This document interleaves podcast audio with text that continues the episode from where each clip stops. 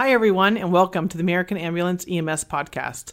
I'm Dr. Danielle Campagne, and I'm your American Ambulance Medical Director. I'm here with co host Dr. Sajan Bhakta and Dr. Patil Armenian, and we are excited to bring to you today um, opioid overdose who serves a million people in the valley. We do. The brave men and women of the double A are the best at what they do in EMS today. The finest place in the world to be is right here as a part of Americans' family. Help is on the way, got a unit en route.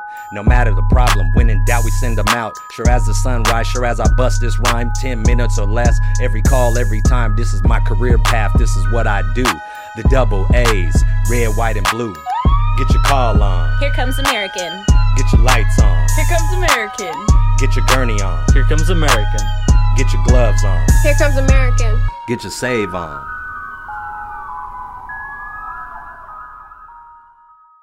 So, Dr. Bhakta and Dr. Means, introduce yourself. Tell us about yourselves. Hi, I'm Sajan Bhakta. I'm one of the emergency medicine residents at UCSF Fresno at uh, Community Regional Medical Center, and I'm happy to be here. Hi, I'm Patil Armenian. I'm one of the attending physicians at UCSF Fresno and CRMC, and I practice both emergency medicine and medical toxicology. And we especially want Dr. Armenian's brain today because this is a toxicology hot topic. All Oh, these yeah. overdoses.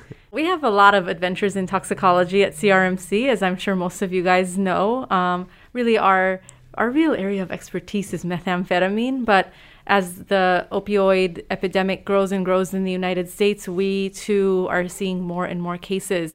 We had a very interesting case recently of a 16 year old who was actually found down by his grandmother at home, and he, um, you know, he wasn't breathing, and and actually PD got there first.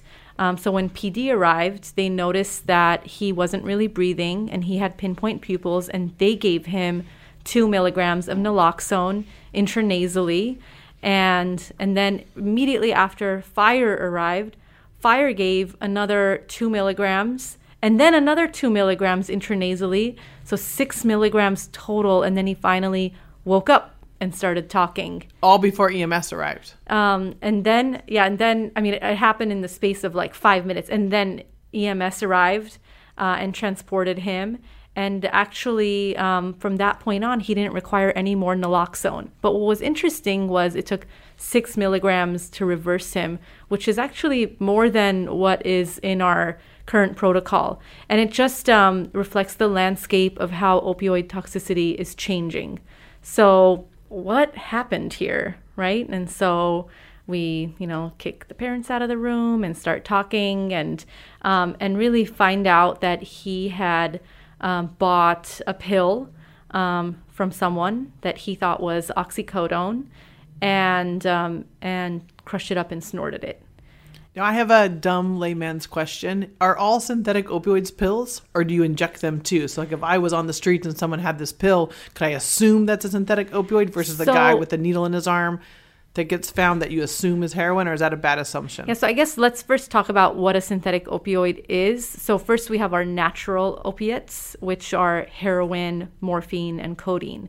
So, we're very familiar with people injecting heroin, for example, um, and then taking, you know, morphine and codeine in the form of pills or give, being given in hospital or um, as you know an IV medication, and then you have your semi-synthetics, which are I like to call them all the oxys and hydros. So that's your oxycodone, oxymorphone. So that's like Percocet. Your hydrocodone, hydromorphone. That's going to be your Vicodin and Norcos of the world, um, and those are semi-synthetic. And then you have pure synthetic opioids. As you move from um, from natural to synthetic, um, you're kind of going to start working differently on your opioid receptors, and you're probably going to be getting more and more potent. And that means you're also going to be needing more and more naloxone to reverse. Um, now, the synthetics, that's what everybody is kind of talking about nowadays. That's going to be um, your fentanyls. And I say fentanyls plural because there's regular fentanyl, which most of us know as the IV medication that you know we give to patients both in the field and in the hospital setting. Um, but there are also many analogs out there. the illicit drug world is full of analogs. So analogs are are compounds that kind of act the same way as another drug. They just look a little bit different. So maybe you guys have heard of carfentanil in the news. That is something that looks like fentanyl and acts like fentanyl. It's like a fentanyl brother or sister, but it's just way more potent than regular fentanyl. So I think Carfentanil is like ten times more potent, hundred times, a thousand like a times. thousand times more Wow. potent. Wow.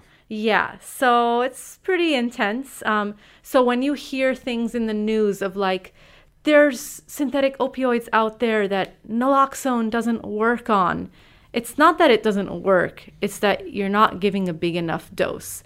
So, what we know, for example, from um, just around here is that whenever we have a fentanyl or a or you know fentanyl analog case, usually they need about four milligrams minimum to reverse. Um, if it's carfentanil, what we know from our colleagues in other states like Ohio, when they had this epidemic, was that medics were needing to give 20 milligrams of naloxone to reverse, which, by the way, is far beyond any of our protocols. Um, And maybe our protocol just was written in the heroin ages when a little bit of, of naloxone would go a long way and we were worried about them seizing and worried about them withdrawing from the opioids. And now you're kind of telling us that the world has shifted and we're got to look for these synthetics. Yeah, and I think if we're going to talk about this shift and like why this shift happened, it shifted because of the opioid abuse epidemic. And so the opioid abuse epidemic really started with your semi synthetic pills. So people were, were starting to abuse like oxy and hydrocodone pills.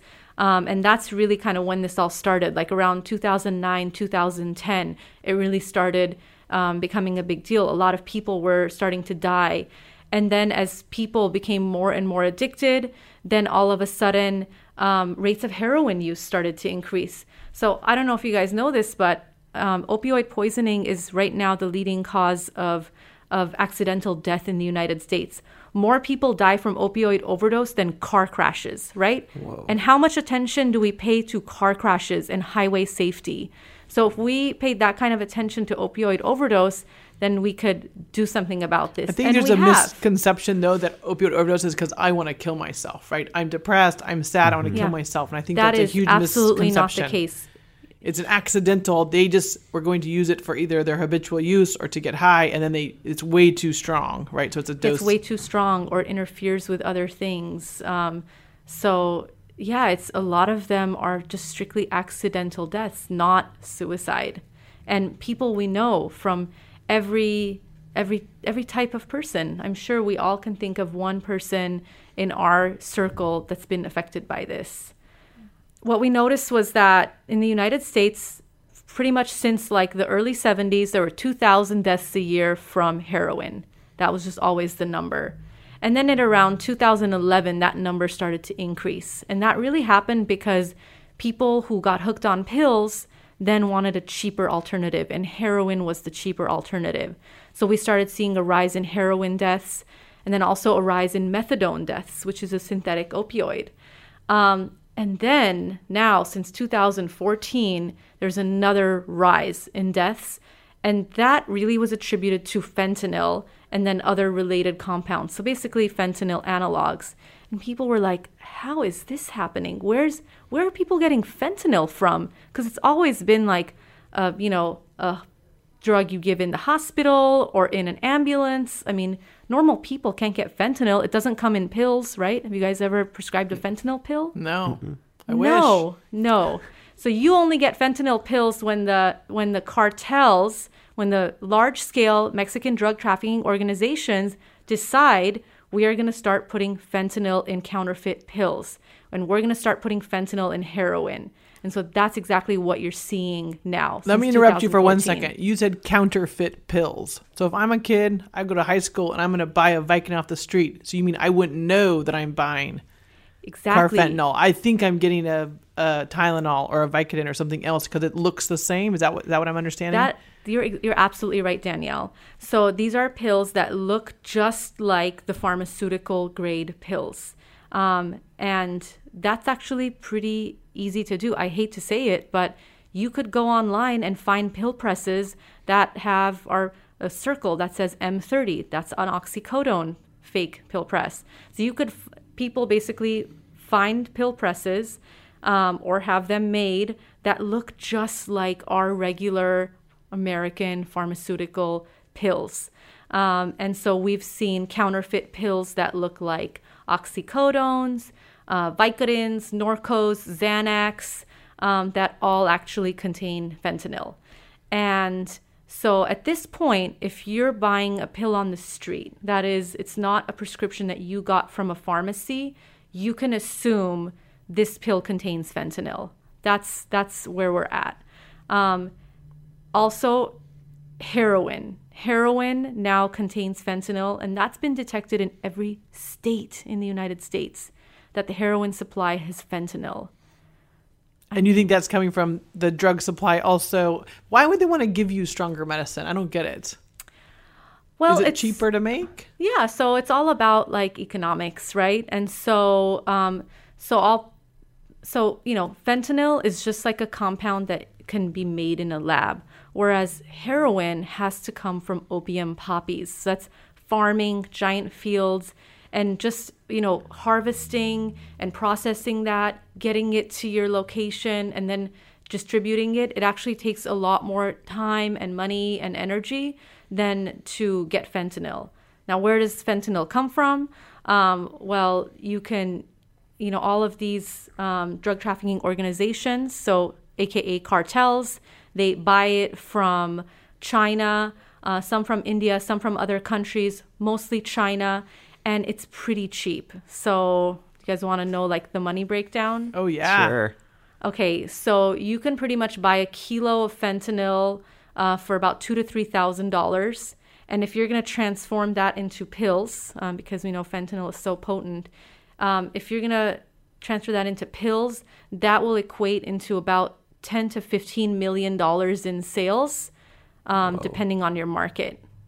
Wow. So each pill goes for twenty-five to thirty dollars. One pill on the street. Wow. I think this kid paid 30 bucks for his pill, maybe 25. but um, right? So that so that is just it's just money making. That's what the cartels are going for. So, Patil, how long does it take? How long should we wait for the Narcan to take effect?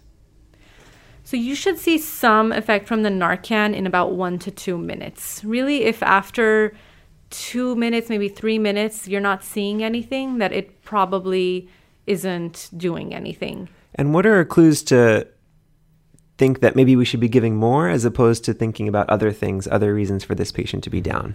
Well, I think so. In our protocol, we talk about how um, in these patients, really, it's it's naloxone before dextrose, right? So I think as soon as you give your first dose of naloxone, then work on an AccuCheck because you really want to know what their sugar is because you're going to have to address that um, if that's the real problem, um, and then and then kind of look at your watch and see how much time has passed. If two to three minutes has passed and there's no effect, but they still look like an opioid overdose, right? So their respiratory rate is less than eight, um, shallow breathing, pinpoint pupils, then drop your next dose and give another two milligrams intranasally. Um, and, and you can do that after five minutes. So in the protocol, it states, you know, give the two milligrams intranasally once and then wait five minutes and then give another two milligrams intranasally. And then if that doesn't work, you actually can put in an IV and do one milligram IV um, after another five minutes. And then if that doesn't work, you have a long transport time, they still look this way. I would recommend contacting um, base um, and getting a base hospital physician order for possibly more naloxone. Um, and I would not have said this even, you know, 10 years ago. I mean, when I was training, we had ju- we just learned that, um, you know, you actually need less than one milligram, usually 0.4 milligrams to reverse somebody from heroin intoxication, and that was it. But we're in a different era now, and so even just the way we talk about naloxone has totally changed. What about the different routes of naloxone administration? What's the best? What are the differences?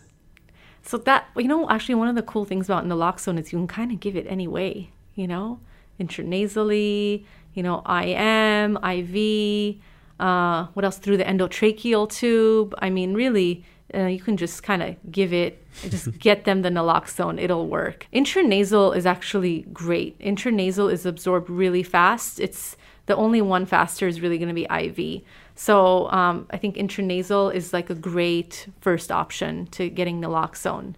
You know, sometimes they give um, the Narcan and then they go through withdrawal or get combative in the ED. Um, what do you guys treat to that, or you just wait it out? What are your What are your thoughts? So I feel like once they're in that space where they're starting to withdraw, it can it's so uncomfortable for the patient as well as for the staff. And um, just remember, opioid withdrawal is not life threatening in adults. Um, they you don't die from it. It just feels so terrible that sometimes people want to die, but it's not life threatening. Um, I think the main thing to keep in mind is now, you know, you can't give them more opiates, right? That's not going to work. So if you give them morphine, it's you're you're you already have an, a blocker on those opioid receptors, the naloxone, so it won't work. So then what we usually do is try to think of something else to do to calm them down. So you could give them benzodiazepines like Ativan, you know, a medication like that yeah. to try to calm them down because you do need to be able to care for them safely. And I think this would be probably a call to base if you felt like you gave your dose of Narcan and they um, yeah, got agitated, then you have to call base. I think for like a Versed agitation order because exactly, now you're yeah. jumping so protocols. So if this happened pre-hospital, you definitely have to call base and then um, try to transport as quickly as possible. What if you're in the back of the ambulance and you gave Narcan and the patient wakes up and gets mad at you and they want to leave? And that happens a lot, actually. It happens more often than you'd think. Um, I, you know, I feel like back in the day when it was just regular heroin, I'd be okay with that. I'd be like, all right, well, um, you know, see you later. Or, you know, you call your base hospital and confirm the RMCT, and that would be okay. Uh, it's changed now. So I think nowadays I would recommend transport every single time um, to even try to get the base hospital physician on the line to talk to the patient. Um, and that is because um, that is because the current reality is that even if somebody thinks they did heroin, it could be something else. It could be fentanyl, which can last a lot longer. And the problem is that after an hour, once that naloxone wears off, um, that person can kind of pass out and stop breathing again. Um, and who's going to be watching them? So, so that's what's changed nowadays. And even once they're awake and they feel like they're ready to go, this means that now they might not be ready to go. All right, in STEMSA, you know, we see a lot of QAs that come about with Narcan being given in code. So, say I have a patient in the field who was an opioid overdose, the history supports it, maybe even got a needle still sticking out of his arm, and then he codes. Should should the medic be giving Narcan? So, once they're in cardiac arrest, you're going to follow your cardiac arrest protocol um, because Narcan is not going to work at that point. So, once they're dead, Narcan doesn't work. You have to be in that sweet spot where you're just breathing real slowly, but you know your heart hasn't really stopped yet or you're not in PEA yet.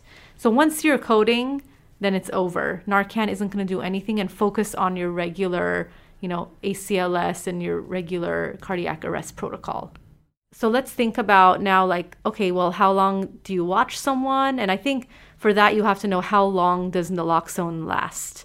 Um, naloxone typically lasts about 30 minutes to 45 minutes. So max one hour. After one hour, it's gone, right? And so if somebody took something longer lasting, um, which is usually going to be a fentanyl or methadone, something kind of synthetic, what you're going to see is that after an hour, they're going to pass out again. Um, and they're just going to go right back to where they were. Um, and that's because naloxone was developed for heroin. You know, heroin doesn't last a long time, it goes away. And so it's perfect. The timing matches up perfectly with heroin, but it doesn't match up for these other things that we're now facing. And so, so if that's happening, then we redose them. Sometimes, if it's methadone, for example, you're like, well, this is gonna last for like 24 hours or more. We'll even start a naloxone drip in the hospital. Um, but we're basically just using a lot more naloxone than we used to. So you mentioned that opioid withdrawal is not life threatening. Why don't we just give everybody four milligrams of Narcan to start with? Great question. Um, I think really because it's so uncomfortable. I mean, why put somebody through that? And it kind of, I hate to say it, it just sucks for you when you're taking care of them. I mean, now you have somebody who's like throwing up, having diarrhea, you know, in a lot of pain. It's just miserable. It's just total misery for them. We like to say just give them enough naloxone just to breathe, but we don't even need you to be fully talking to us. And that's what we do in the hospital setting. Now, I know that um, there really is no room for dose variability in the EMS protocol. So you're going to start with the two milligrams intranasally as your opener.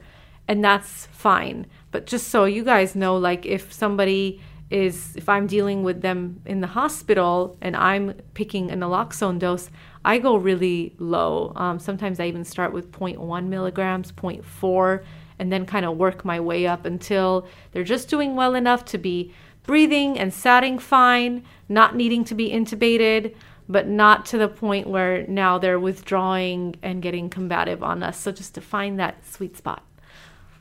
And are there side effects to the medication itself? You know, there really isn't. Uh, I know that there are some theories out there that naloxone can cause a uh, non cardiogenic pulmonary edema. So that's basically fluid filling up in your lungs that's not from a heart source. Um, and we do see that after somebody has been resuscitated from an opioid overdose, they may have this pulmonary edema. Um, but it's really not necessarily from the naloxone itself, but rather it's the fact that you weren't breathing and then all of a sudden you take a big deep breath again. So it's just that action on your lungs. Like a can collapse, cause- like, yeah, it's like collapse. atelectasis that then bursts open. Yeah, like exactly. So like a collapse and then burst open, and that might be the cause of the pulmonary edema. So so for me, that's the concept of that isn't going to stop me from giving naloxone. You're still going to get the naloxone. Um, and it's just a function of the resuscitation itself. If you're going to see pulmonary edema, how quick is it? Like I guess it goes into the obs. I mean, it can happen it. within minutes. Um, so it can happen really quickly. And so that's why you're going to be ready with your high flow O2. So all these patients will get high flow O2 as part of like the altered mental status protocol. Um, and you can be ready with a bag valve mask if they need it. Um, and I mean, it can definitely happen within just a few minutes, even of resuscitating them. Just another reason to take every, everybody to the hospital. That's right. Don't leave them behind. Bring them in, everybody. What about people who use methadone regularly and then use some sort of synthetic opioid on top of it? Yeah, I guess you're like, well, if you're already on methadone, how are you using more? I think it's just, you know, you develop your opioid receptors develop tolerance and they kind of get used to things. And so after a while, that methadone that you chronically take and have taken forever, it doesn't work for pain or anything else. It just kind of doesn't feel like anything anymore. And if you need something for pain or you need, um, now you actually are trying to get high, then you're going to need more. Um, And so can we relate it to like our caffeine addictions we all have? That if you at baseline you have one cup of coffee and that's your methadone dose, Yeah. right? Your one cup of coffee a day. If I really want to get amped up or stay awake or stay awake all night, you really need like five cups of coffee. Totally. Yeah, that's exactly it. Just And tolerance. that just means you'll need even more naloxone. we really do want all first responders to carry naloxone um, because this has been shown to save lives. And in the case that I described, it was police department naloxone that was given first and then fire, right?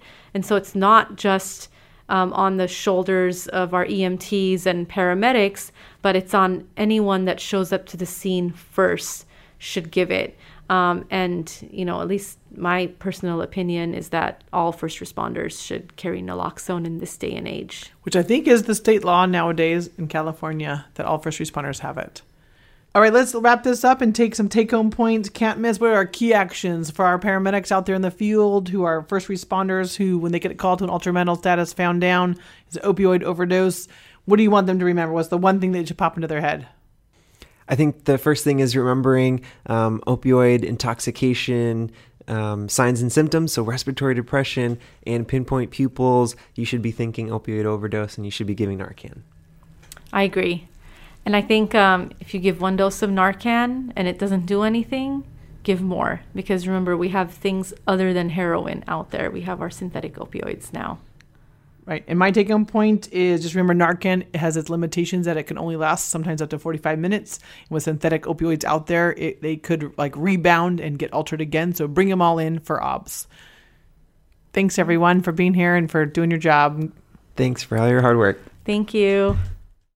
If you guys like the American Ambulance EMS podcast and you feel like this has been useful for you, please give us a five star review on the iTunes store so that we can move up in the ratings so that uh, other uh, pre hospital professionals can listen to us as well. Um, and we're also taking any solicitations for ideas or, or topics that you want covered, and you can email us anytime at podcast at americanambulance.com. Once again, that's podcast at americanambulance.com. Thanks. Thank you for joining us on the American Ambulance EMS podcast, produced by American Ambulance in Fresno, California. The views of the guests and the hosts of this show are their own and don't necessarily reflect the views of American Ambulance or UCSF Fresno.